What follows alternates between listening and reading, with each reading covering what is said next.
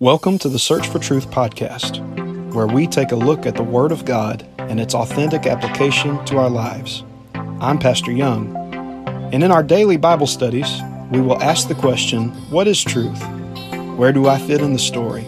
And what is God saying to the church? So grab a Bible and enjoy. Word up!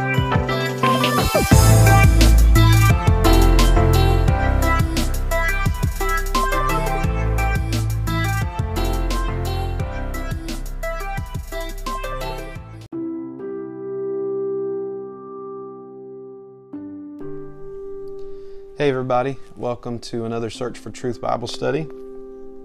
Um, as I've been praying and trying to seek after the will of God for uh, where we're to go next, um, honestly, I feel quite led for us to just press on where we were and go into 2 Samuel. So uh, today's lesson may be a little short because uh, honestly, the chapter is not tremendously full of action but nevertheless there's a really great topic that we find in 2 samuel chapter 1 and uh, as you're turning there i want to take just a moment to thank you uh, whether you're watching this on youtube or whether you're listening to this on the podcast. Thank you so much for your support and um, for your faithful listening and watching. Um, be sure to share this and and uh, to try to spread the word as far as you can. 2 samuel chapter 1. It reads Now, it came to pass after the death of Saul, when David was returned from the slaughter of, Am- of the Amalekites, and David had abode two days in Ziklag. It came even to pass on the third day that, behold, a man came out of the camp from Saul, with his clothes rent and earth upon his head. And so it was when he came to David that he fell to the earth and did obeisance. And David said unto him, From whence comest thou? And he said unto him, Out of the camp of Israel am I escaped. And David said unto him, How went the matter? How did the battle go? Uh, I pray thee, tell me. And he answered, That the people are fled from the battle, and many of the people also are fallen and dead, and Saul and Jonathan his son are dead also. And David said unto the young man that told him, How do you know that Saul and Jonathan his son are dead? And the young man that told him said, As I happened by chance upon Mount Gilboa, Behold, Saul leaned upon his spear, and the chariots and the horsemen followed hard after him. And when he looked behind him, he saw me and called unto me, and I answered, Here am I. And he said unto me, Who art thou? And he answered him, I am an Amalekite. He said unto me again, Stand, I pray thee, upon me, and slay me, for anguish is come upon me, because my life is yet whole in me. So I stood upon him, and I slew him because I was sure that he could not live after that he was fallen. And I took the crown that was upon his head and the bracelet that was on his arm, and I've brought them hither unto my Lord. David took hold on his clothes, he rent them, and likewise all the men that were with him. And they mourned and they wept, and they fasted until even for Saul and for Jonathan his son, and for the people of the Lord and for the house of Israel, because they were fallen by the sword. So this this Amalekite who obviously has joined himself to the Israelites. That would first of all that would already speak of a traitor. Uh, you know, I'm, I'm just talking personality wise, okay? He has, uh, he has come with a message to King David. And he says, I, I, I happened upon Saul and I saw, and I'm able to bring you this message that Saul and Jonathan have both been killed in battle.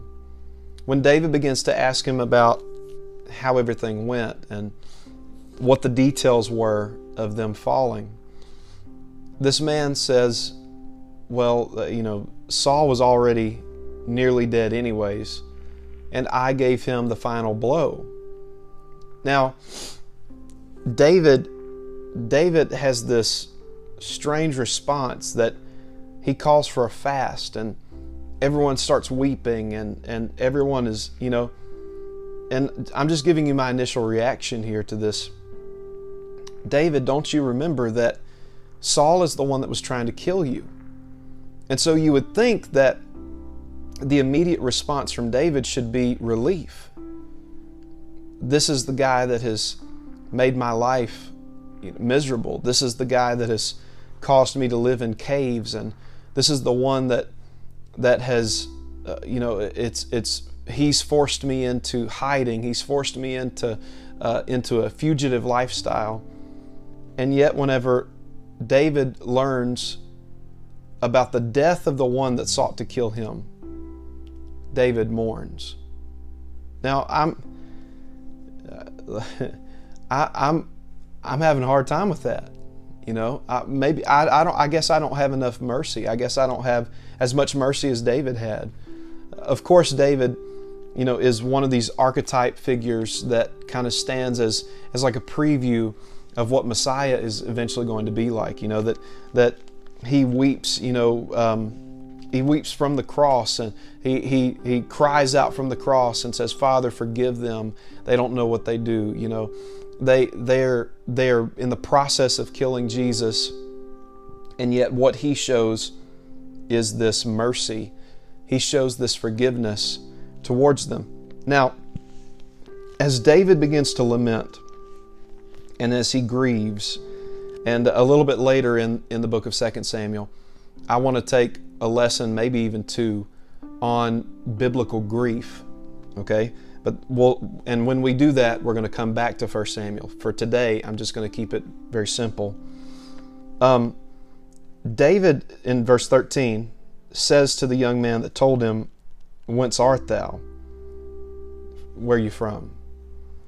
And he answered, I am the son of a stranger, just meaning I'm not I'm not of the Jews really. I'm the son of a stranger, an Amalekite. And David said unto him, How are you not afraid to stretch forth your hand to destroy the Lord's anointed? Hmm. David called one of the young men and said, Go near and fall upon him. And he smote him that he died. And David said unto him, Thy blood be upon thy head, for thy mouth hath testified against thee, saying, I have slain the Lord's anointed. You see, this is there, there's a lot of stuff to wrestle with here. There's a lot of stuff to reconcile because, you know, we we have this perception, this feeling of like who's the bad guy, who's the good guy in the story, and uh, you know, how how do I how do I find myself? Who, who do I root for? You know, we have these kind of initial reactions whenever we read these things, and uh, let me tell you, it's it's a whole lot it's a whole lot more difficult to to decipher through all of this in its morality and all of that than it is to you know just have an allegiance to a certain team or you know I, I wear this color jersey and, and I'm going to root for them no matter what you know. So so let's take a close look at this okay? Why would David order for this Amalekite to be killed? Being that yes he's guilty of murder. Yes he killed Saul but remember that Saul was after David. You know, that Saul had, okay?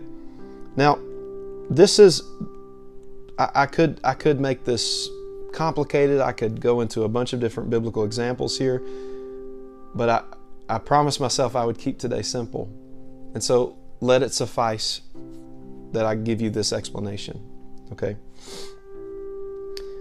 David is in the place yet again of a righteous judge.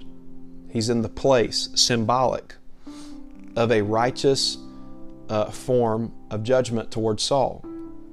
David has granted Saul mercy. And then when the Amalekite comes in and takes, takes Saul's life into his own hands, this requires judgment towards the Amalekite. Now you might say to yourself, okay, why would David order for the Amalekite to be killed? Um, and so that's right. But Saul being killed was wrong. These are tough questions, you know. First of all, first of all, you have to look at Saul's place, okay? What I'm saying is, uh, you know, David had grown up with the Torah. He had grown up, uh, you know, understanding the respect that the anointing brings, you know, to someone. And uh, this is kind of a difficult subject coming from a pastor, you know, because we don't ever want to be, I'm speaking on behalf of a lot of pastors right now, we don't want to be the people that, you know, bonk people on the head and be like, respect me, respect.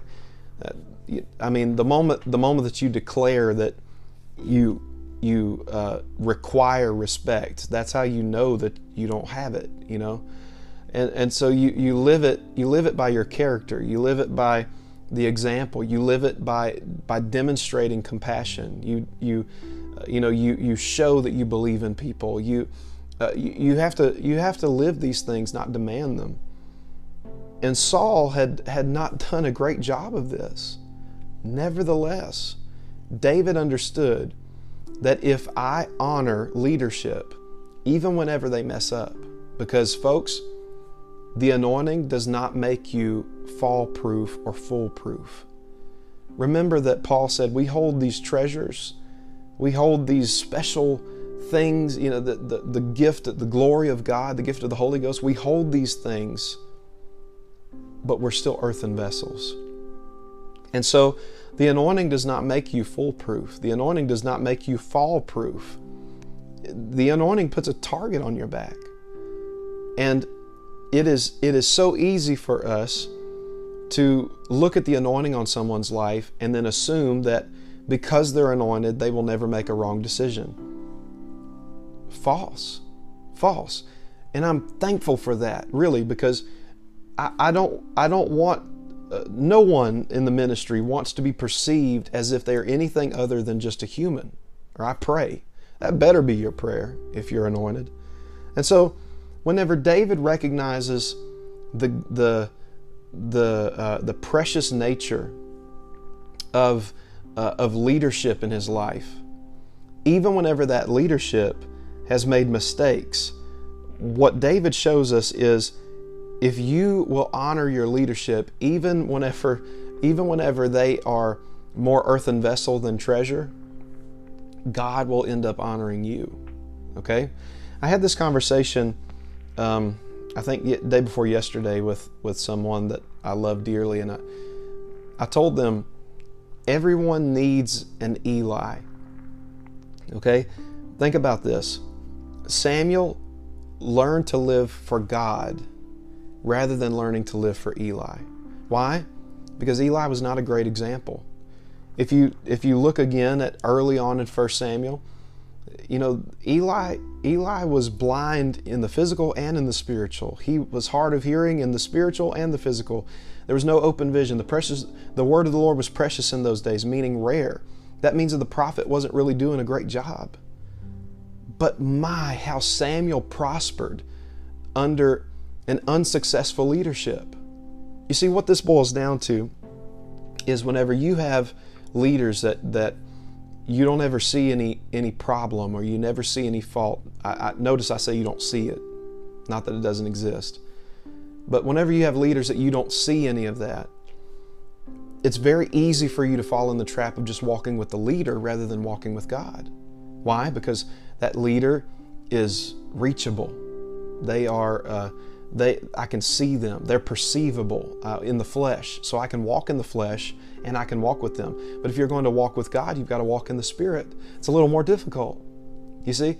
Uh, also, uh, on the flesh side, the pastor is very limited as to what we can see, what we can perceive about you. We don't see what goes on at nighttime. If you run across a man of God that, you know, talks about I can read your mail and I'm so deep that I can, you know, I can tell you what you ate for breakfast and let me tell you, folks, the gifts of the Spirit don't work like that. If they can, then that's divination, okay? Because the Spirit of God, the Spirit of God is given to us for the perfecting of the saints. It's given unto us for to help make the saints mature. And so the anointing is not given to us so that we can make our ministry some sideshow. Okay? So what I'm saying though is uh, Eli being being really an incapable leader, uh, he produced so much in Samuel because Samuel was able to look at what not to do. And Samuel had to rely not upon the leadership of Eli, but he had to rely upon his relationship with God. You got to understand that whenever people uh, whenever people have been uh, put into your life, and uh, you know we, we we have our heroes and we have the people that we admire and we look up to them, and whenever they disappoint us, rather than stoning them and rather than taking judgment and vengeance into your own hands and, and killing the people in authority and, and you know removing them and rather than doing all of that why don't you realize that this is an opportunity for you to observe mercy towards someone else because Lord knows we all need it and Lord knows you need it and I need it. Number two, that this is an opportunity for me to walk with God rather than walk with man. And number three, there is a place where you can learn what not to do. David needed Saul. You see, this is why David is able to mourn for a man that was trying to kill him. David needed Saul because it was whenever Saul was chasing after David, pursuing David's life, David learned some things about God. He learned some things about leadership. He learned some things about being a king. He learned, you know, you will never really get to grasp forgiveness until someone does you wrong and you are given an opportunity to take vengeance and you don't. Some of you feel like you're really good at forgiveness, but really it's because you've not been given the opportunity to take vengeance in your hand. Many of you, you feel like you're full of grace. You've got the love of God in your life. But for many of us, it's because we've not been given the chance. We've not, we've not held someone's life in our hands yet. And so the question is not what do you do whenever you've not even been given the opportunity to take vengeance. The question is what do you do when you find him sleeping in a cave He's been trying to kill you. What do you do whenever your brothers are starving in a famine and they now bow before you and it's up to you to give them wheat? What do you do whenever you have all power of judgment and, and you have all righteousness in your hands, being Jesus? You're hanging on a tree and you know that you could, uh, you could do anything to anybody at any time. That's the question. Okay? So David honors the leadership in his life. Now, when this Amalekite takes Saul's life into his own hands, what he did was he was executing judgment that even the king did not execute. And so the greatest lesson that I really want to leave with you today in 2 Samuel chapter 1 is if someone has done you wrong and God, even the king, has not taken that vengeance into his hand, it is not your place to take it into yours. Perhaps this is what Jesus was starting to refer to on the Sermon on the Mount. You know, if, if you if you care about the beat, the the the mote, the splinter in someone else's eye, you've got to first address the beam that is in your own eye. Folks, what I'm saying is that is that the spirit of discernment, you know, figuring out what's wrong with everyone else. It better turn inward way before it turns outward you better be able to discern some things about yourself, discern some problems that you have before you begin flowing in the gift of suspicion and identifying what's wrong with everyone around you except for you. This Amalekite found a man that was guilty, but a guilty man that the king had had mercy on. And so, what this serves is a story for us to realize that if the king has granted them mercy, I'm going to get in trouble if I don't show to them the same courtesy that the king showed to them. Obviously, the end of, the, of that Amalekite story is that he's killed, he's judged. I, I would hate to see judgment that the Lord that the Lord may have intended for someone else fall upon me because I jumped ahead of God. Folks, let's give people the benefit of the doubt. Let's give them that that beautiful merciful thing where it's, where it's like God they don't realize quite what they're doing and so forgive them. That's one of the most releasing freeing amazing prayers that you could ever pray is that beautiful prayer that Jesus prayed. Forgive them they don't know what they're doing. If they really understood how much it hurt you they wouldn't have done it. If they really really understood how much it damaged you along the way they would have never said that if the king has allowed them to go this far, if the king has showed them mercy, do not show them judgment because you're not the king. I love you all. I pray that this has challenged you. Uh, I pray that this has edified you. And uh, we will dig even deeper into 2 Samuel this coming week. I pray that you're blessed, and I pray that, that uh, you'll join us next time.